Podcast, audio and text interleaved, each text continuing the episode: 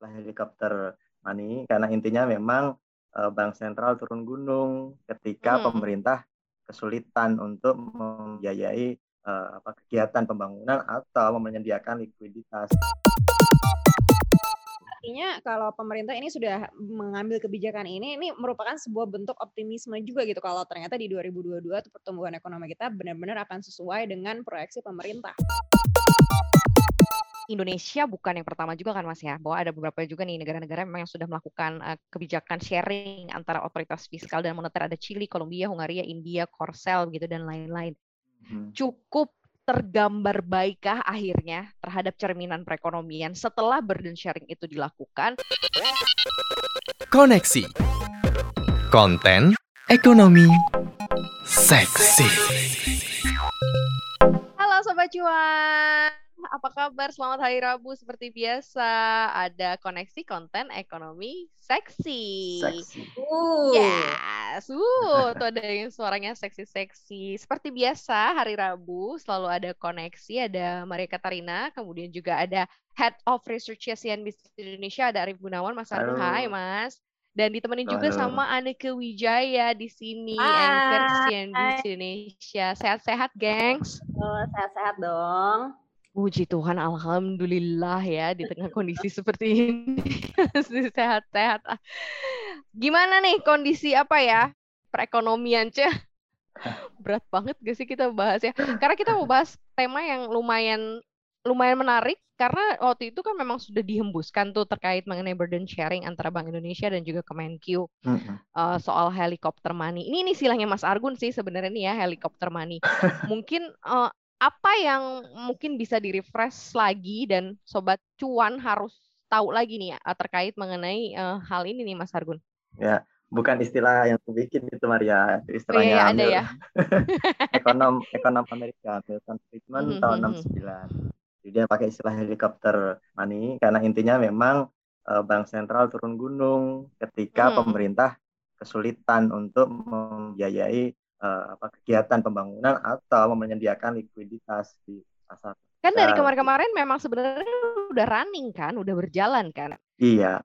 Nah tahun ini mereka uh, Kemenkyu dan Bank Indonesia itu minta uh, DPR untuk diperpanjang di tahun 2022 tahun depan.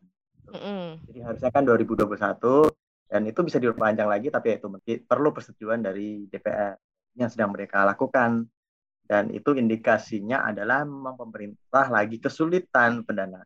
Gitu. Jadi resikonya sebenarnya kayak gimana sih Mas Argun kalau ini diperpanjang? Kesulitan pendanaan dari bebankan ke bank sentral, gitu ya? Iya. iya kan? gimana tuh? Nah itu langsung tadi di Aneka juga bilang resikonya ini kalau diperpanjang gimana? Uh, kalau kita bicara risiko memang uh, untungnya uh, burden sharing ini uh, tidak seperti yang terjadi di Amerika Serikat. Kalau di Amerika Serikat, sebenarnya apa yang kita lakukan sekarang dengan dengan di Amerika Serikat itu kurang lebih sama. Kok di sana istilahnya itu uh, quantitative easing. Quantitative easing yang ya kita tahu lah sering ramai di pemberitaan. Intinya bank sentral di sana membeli surat utang dari pasar sekunder, pasar di pasar modal gitu, senilai 120 uh, hmm. eh, miliar dolar per bulan kan. Tujuannya apa? Untuk memasok likuiditas. Jadi ibaratnya kalau ini uh, Maria nih pengusaha lagi ngajuin ngajuin pendanaan saya lagi butuh uh, dana untuk ekspansi ke bank A, bank B, bank C mereka hasilnya bunganya tinggi karena mereka melihat risiko uh, uh, ekonomi lagi lagi lagi bahaya ini lagi ada pandemi makanya mereka ngasih uh, pinjaman oke okay, tapi bunganya mencekik tinggi banget karena kan itu premi risikonya tinggi biasanya mereka minta pengembalian uh, bunga utang yang tinggi. Mm -hmm.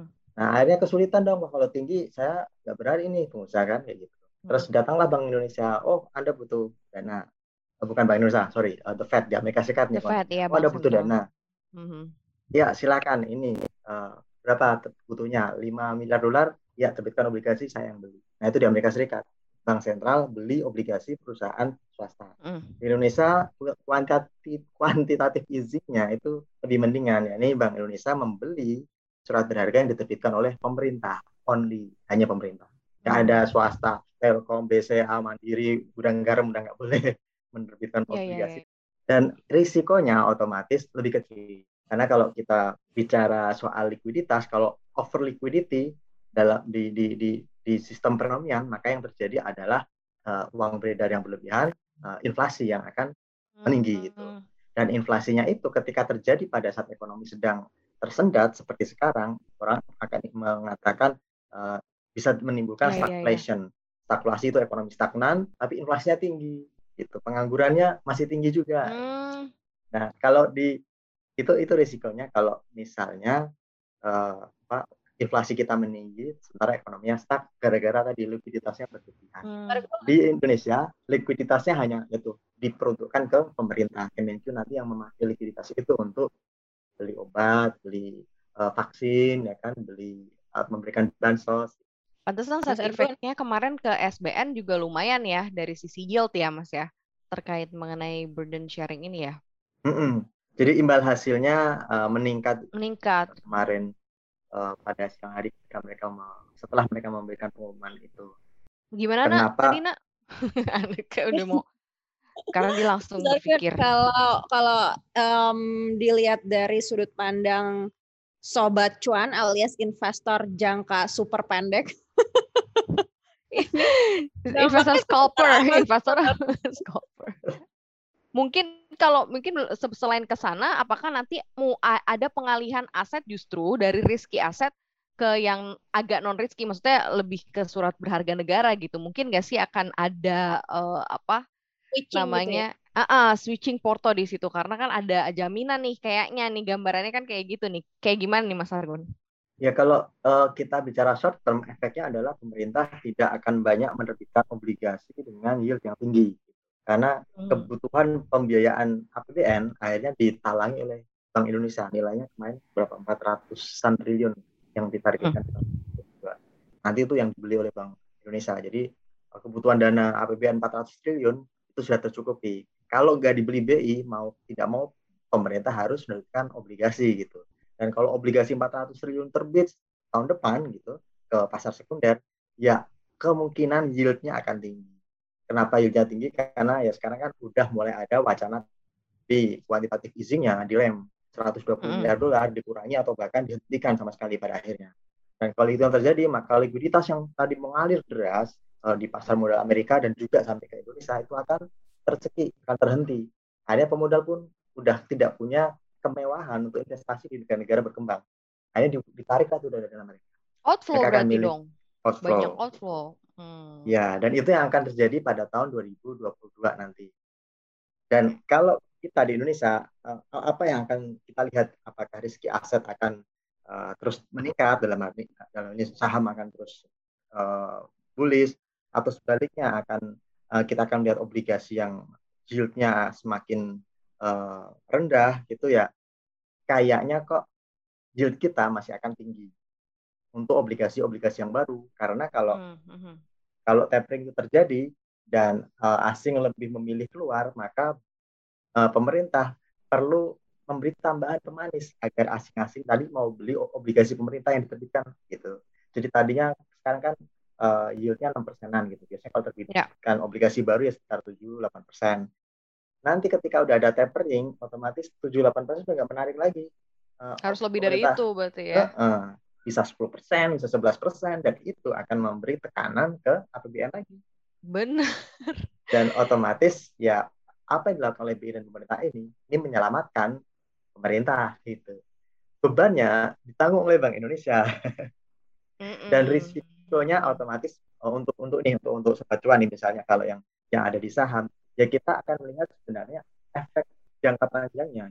Karena kalau pemerintah memiliki keleluasaan anggaran maka dia masih bisa memberikan stimulus yang diperlukan untuk ekonomi. Dan kalau ekonomi mendapatkan stimulus otomatis ya akan ada pertumbuhan ekonomi. Dan pertumbuhan itu ada trickle down efeknya ke perusahaan-perusahaan atau emiten-emiten yang ada di bursa.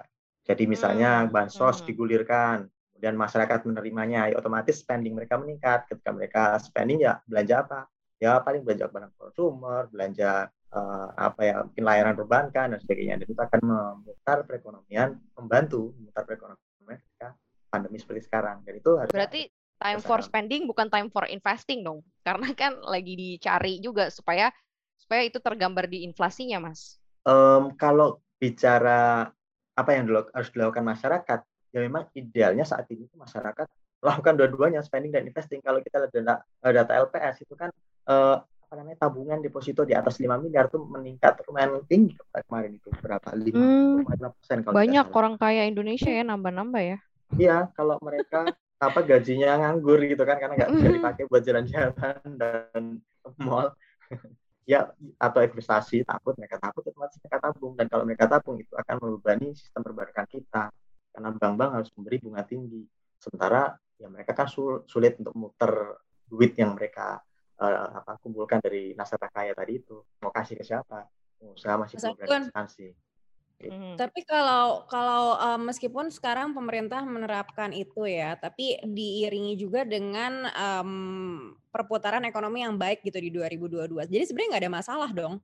semestinya Iya. tidak ada masalah kalau Kalau itu perekonomiannya memang berputar baik bener ya Mas. Mm, mm. Tidak, tidak ada masalah seharusnya. Karena apa yang dilakukan oleh eh, Bank Indonesia ini memang tidak ideal. Karena idealnya memang Bank Indonesia nggak cari-cari gitu ya, artinya independensi. Mereka harus tetap dipertahankan, tidak membantu gitu ya pemerintah selaku otoritas fiskal dalam hal eh, penerbitan obligasi mereka.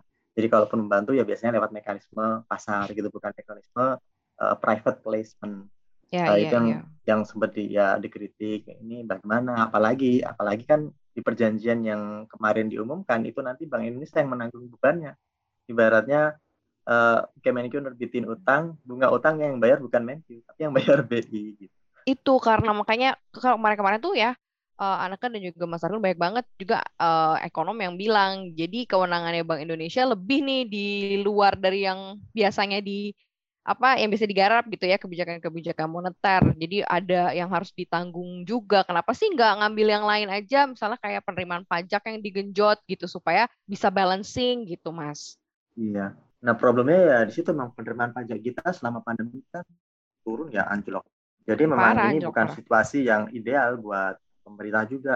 Jadi kalau tahun 2020 saja itu kan pajak penerimaannya cuma 89% dari target yang di, dipatok. Padahal biasanya kalau di kondisi normal itu sekitar 95-an persen gitu. Tapi Nah, Mas ini Arun, aja apa 89. artinya kalau pemerintah ini sudah mengambil kebijakan ini, ini merupakan sebuah bentuk optimisme juga gitu kalau ternyata di 2022 tuh pertumbuhan ekonomi kita benar-benar akan sesuai dengan proyeksi pemerintah. Jadi udah pede duluan gitu ya, Naya. Iya. Makanya lanjutin deh burden sharing-nya gitu kan, karena memang udah pede bakal ada pemulihan nih. Justru harus dilihat di sebaliknya gitu. Karena pemerintah mengantisipasi pandemi masih akan berlangsung sehingga mereka harus menggenjot lebih banyak eh, apa namanya bantuan atau ya itu dana likuiditas ke perekonomian dengan dengan dengan menerbitkan ya ini eh, burden sharing ini kebijakan burden sharing. Kalau kita lihat aja di alokasi anggaran untuk sektor kesehatan itu kan sekarang cuma 553 triliun cuman gitu ya. Tapi tahun depan Hmm. dinaikkan jadi 619 triliun. Jadi dan itu sudah Hmm. mencapai 22% dari belanja gitu ya, belanja pemerintah. Tadinya cuma 20%, artinya ada kenaikan. Artinya pemerintah mengantisipasi pandemi masih akan terjadi pada tahun depan. Tetapi apakah berarti ekonomi akan anjlok? Belum tentu juga. Karena kan kalau misalnya yang disasar adalah sektor kesehatan dengan vaksinasi dan lain-lain, eh, kemudian apa namanya eh, peningkatan tes, kemudian peningkatan tracing untuk mencegah penyebaran virus, justru efeknya positif terhadap perekonomian gitu. Jadi spendingnya ini harapannya bisa dipakai untuk ngebom nih eh, vaksinasi digencarkan, akhirnya nanti harapannya orang bisa eh, lihat ppkm anjlok dari level 4 ke level 1 misalnya, ekonomi Ya. dibuka kembali dan mungkin ada pemulihan di 2022. Padahal sebenarnya kalau dilihat dari sisi skema ini kan Indonesia bukan yang pertama juga kan Mas ya, bahwa ada beberapa juga nih negara-negara memang yang sudah melakukan uh, kebijakan sharing antara otoritas fiskal dan moneter ada Chili, Kolombia, Hungaria, India, Korsel gitu dan lain-lain. Hmm. Cukup tergambar baikkah akhirnya terhadap cerminan perekonomian setelah burden sharing itu dilakukan uh, di beberapa negara ini sehingga Indonesia mencontoh nih di saat uh, di saat lagi uh, kondisi pandemi kayak gini atau apa yang terjadi gitu Mas sebagai pelajaran juga.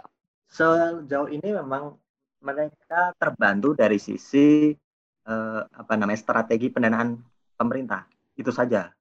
Jadi ketika tidak ada badan sharing, mungkin yaitu eh, akan ada peningkatan emisi obligasi eh, pemerintah SBN di negara-negara tersebut. Uh, tetapi dengan ya burden sharing mereka tidak perlu menerbitkan lebih banyak lagi. Tetap menerbitkan tapi tidak sebanyak yang seharusnya gitu ketika di eksploitasi pandemi dan itu otomatis membantu uh, beban APBN agak berkurang gitu.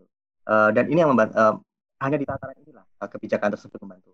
Tetapi apakah ini kemudian membantu pemulihan ekonomi secara full throttle gitu ya? Belum hmm. tentu gitu. Karena pada akhirnya bagaimana Anda akan menggunakan uh, apa namanya pendapatan yang anda dapatkan dari skema burden sharing ini.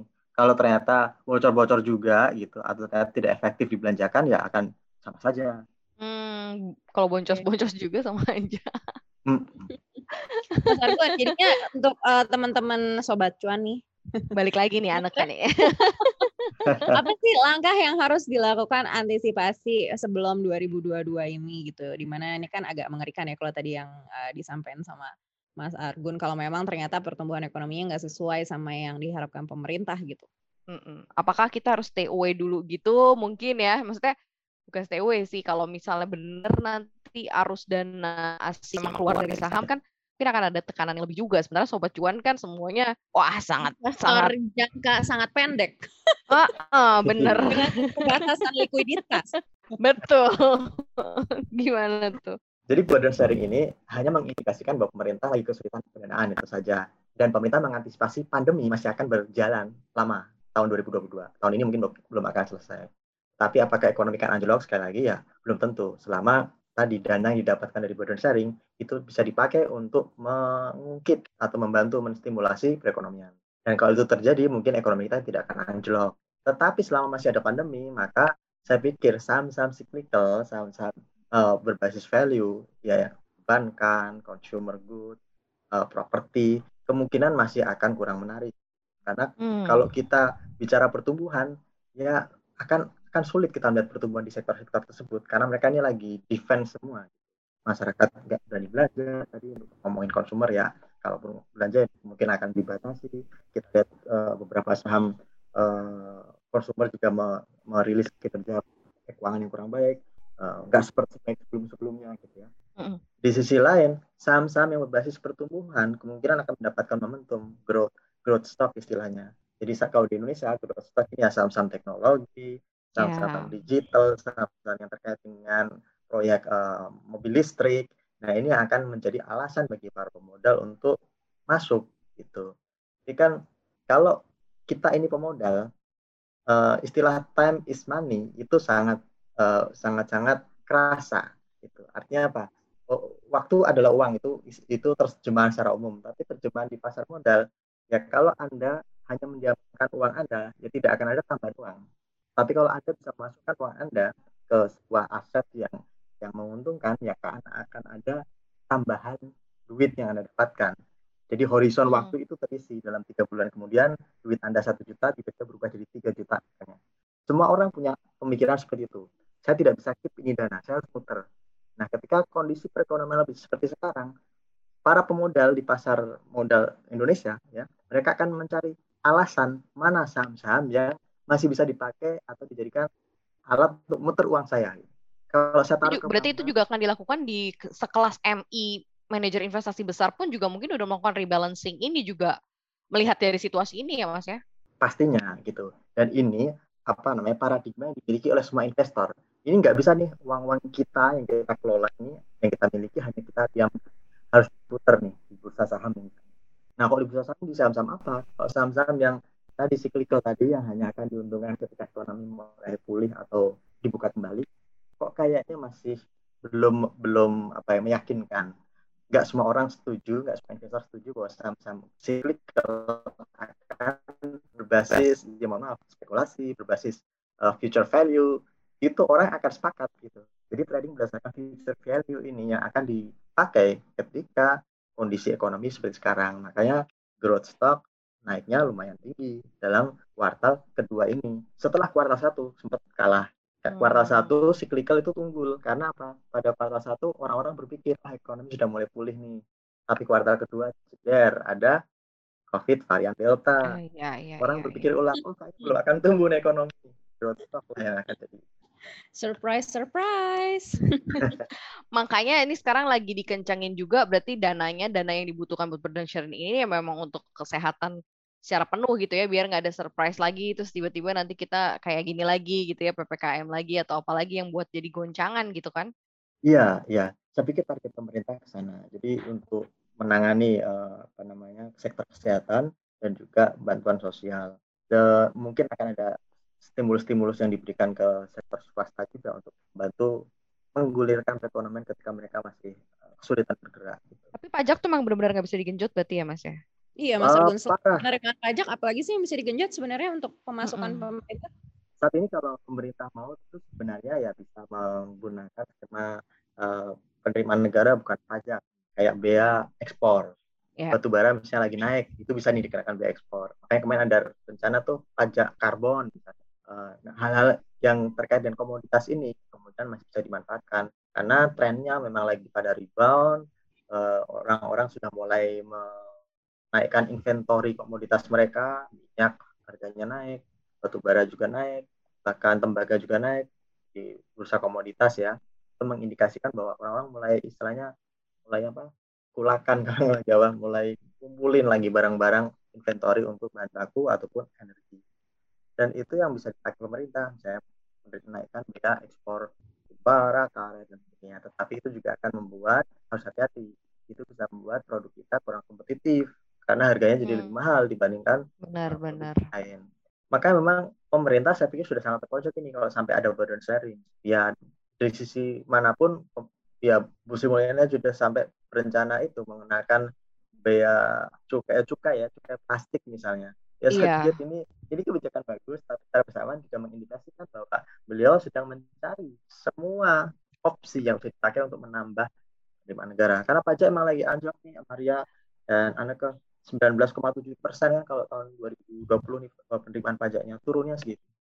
Ini akan sampai berapa lama sih periodenya akan dibutuhkan berapa lama burden sharing ini berlangsung? Artinya adalah apa sih untuk hmm. indikatornya mungkin nanti sudah uh, bisa akhirnya mandiri lagi tidak tidak lagi ada sharing antara Bank Indonesia dan juga Kemenq nih Mas.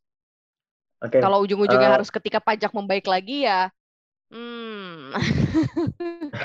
Cepat itu nggak ya? Ini baru 2023 nanti. iya, itu makanya. Gimana nih? Ya, kalau di atas kertas memang uh, waktu keluar itu Perpu tahun 2020 ketika kita masuk krisis pandemi ya kan Bank Indonesia dan pemerintah menerbitkan perpu untuk mengatasi pandemi. Itu skema burden sharing ini dimungkinkan dijalankan sampai tahun 2023. Jadi kalau mau 2023 juga masih bisa mengeluarkan kebijakan serupa, tetapi subjek itu persetujuan DPR. Gampang lah DPR itu. Sekarang kan nggak ada apa-apa kan, hmm. nggak ada apa tutup fakta politik dan sebagainya. Itu kalau diperlukan gitu. Tapi kalau nggak diperlukan pun nggak harus dijalankan bisa jadi 2022 karena yang dibutuhkan ternyata misalnya lebih sedikit tiba-tiba penerimaan pajak lebih bagus siapa tahu tapi pemerintah sudah jaga-jaga dulu Kayaknya sudah ada kesepakatan koridor hukumnya sudah dijalankan jadi ya kalau kita bicara apakah akan berlangsung sampai 2023 mungkin bisa dijalankan tetapi hmm. perlu dilihat dinamikanya apa faktor perubahannya satu pandemi. Kalau pandemi masih berlarut-larut, katanya nih kemarin ada ekonom yang atau atau siapalah ahli uh, akademisi yang memperkirakan jangan-jangan nanti akan ada COVID-22. Aduh, lagi nih kan varian-varian itu. Aduh, amit-amit. Ya. Nok-nok. Amit ya. Kalau itu terjadi, mungkin akan dilanjutkan ini terjadi. Atau selain faktor pandemi ada faktor tadi tapering. Jadi kalau misalnya tapering ini dijalankan dan Bank Sentral Amerika Serikat bahkan lebih cepat melakukan pengetatan moneter dengan menaikkan suku bunga acuannya, ya otomatis uh, tekanan terhadap obligasi uh, kupon obligasi pemerintah akan semakin besar. Tadi itu enam persen nggak laku, delapan persen nggak laku. Off kan, Mas Argun? Ya. Biasanya kalau uh, menaikkan suku bunga acuan itu setelah tapering off kan, jadi tapering off dulu, selesai baru suku bunga acuan dinaikkan gitu iya. atau hmm, kemungkinan ya, akan dipercepat di 2022. Sejauh ini memang tapering off-nya itu diperkirakan paling cepat akan dijalankan pada Oktober perkiraan. Jadi asal September diumumkan, sebulan kemudian dijalankan. Itu paling uh, perkiraan paling agresif lah. Tapi hmm. paling konservatif ya kemudian diumumkan September, tapi dilaksanakannya pada Desember atau bahkan Januari 2022. Dan selama periode tersebut memang tidak akan ada kenaikan suku 0 sampai 0,25 persen ini suku bunga acuannya di Amerika Serikat. Tetapi bisa jadi kondisi berubah nih kalau misalnya tadi ada varian baru dan ya ada risiko tambahan dari geopolitik misalnya di Timur Tengah dan sebagainya yang kemudian mengancam stabilitas ekonomi Amerika ya khawatirannya ya itu tadi akan ada kebijakan lebih lanjut terkait dengan moneternya diperketat lebih cepat pada tahun 2022 misalnya. Dan kalau itu dijalankan ya mohon maaf mungkin suku bunga kita juga akan harus ikut naik yield obligasi juga akan naik kuponnya akan naik dan itu akan membuat pemerintah uh, kembang kepis kalau mau mencari pendanaan. Otomatis yeah. dia akan ke Pak Peri lagi tuh Bu, Bu Pak bantu lagi Pak tahun 2023 ya memang dinamikanya memang harus dilaluinya seperti ini ya. Apalagi tadi Mas Argun juga bilang gitu, ini udah dalam posisi yang memang mendesak dan terdesak banget ya situasi kayak gini ya Mas ya. Iya, saya pikir memang ini bukan opsi yang ideal, tapi bisa diambil dan sekarang kalau kita berada di kondisi krisis, krisis pandemi dalam hal ini ya, otomatis mau tidak mau harus uh, kreatif untuk mencari uh, solusi apa-apa yang bisa diambil tanpa banyak mengorbankan atau picu gejolak perekonomian ya saya pikir itu worth it. Kalau sekarang kebijakan badan sharing diambil yang pusing mungkin cuma Pak Ferry dan kolega di yeah. Tamrin sana gitu. Tapi ya sudahlah ya Pak. Sekali sekali. Ngopi aja dulu Pak di Sarina. Oh. Boleh lo ngopi. Yang ya, jelas kita temenin nanti ya. Iya enggak kalau udah ini kalau udah turun mungkin ppkm tadi kata Mas Argun drop sampai ke bawah level satu mungkin oke okay. udah bagus banget ya raport uh, uh, COVID-19 kita. Tapi kurang lebih ya seperti itu ya Sobat Cuan obrolan kita soal masalah burden sharing ini yang mungkin saja uh, jauh dari jangkauan Sobat Cuan tapi kalau di ini diimplementasikan terus kemudian uh, berjalan ya ini ternyata ngefek juga nih untuk kita-kita yang investor scalper ya investor sangat jangka apa jangka sangat sangat pendek kalau si anak kami tadi bilang gitu. Jadi investor apa scalper lah itu bebas lah ya terserah. Tapi yang jelas ya itu sangat berpengaruh nantinya. Side effect-nya juga akan berpengaruh outflow akan berpengaruh juga nanti. Ya raport investasi pun juga akan berpengaruh secara keseluruhan. Walaupun memang wah itu urusannya pemerintah deh tapi ini ini juga kena loh di urusan-urusan kita gitu ya. Jadi mudah-mudahan sobat cuan juga mengerti dan paham gitu apa yang kita diskusikan pada hari ini Oke, nggak kerasa banget udah 30 menit kita nemenin Sobat Cuan. Thank you banget ya Mas Argun. Anke, thank you ya. Thank udah you. ngobrol di koneksi. Ini yang selalu Sama-sama. seru gitu ya. Jangan lupa dengerin kita juga di Spotify, Apple Podcast, Google Podcast. Jangan lupa follow akun Instagram kita juga di @cuap underscore cuan. Kemudian jangan lupa untuk subscribe YouTube channel kita di cuap cuap cuan ya. Dan kita tunggu juga nih uh, apa ya update atau mungkin komen-komen cantik gitu yang bisa masuk ke Instagram kita. Thank you banget ya. Makasih sekali lagi anak ke. Makasih ya, juga bye. Mas Argun. Mari Katarina pamit Sobat Cuan. Argun pamit. Dan dadah. Dadah, bye.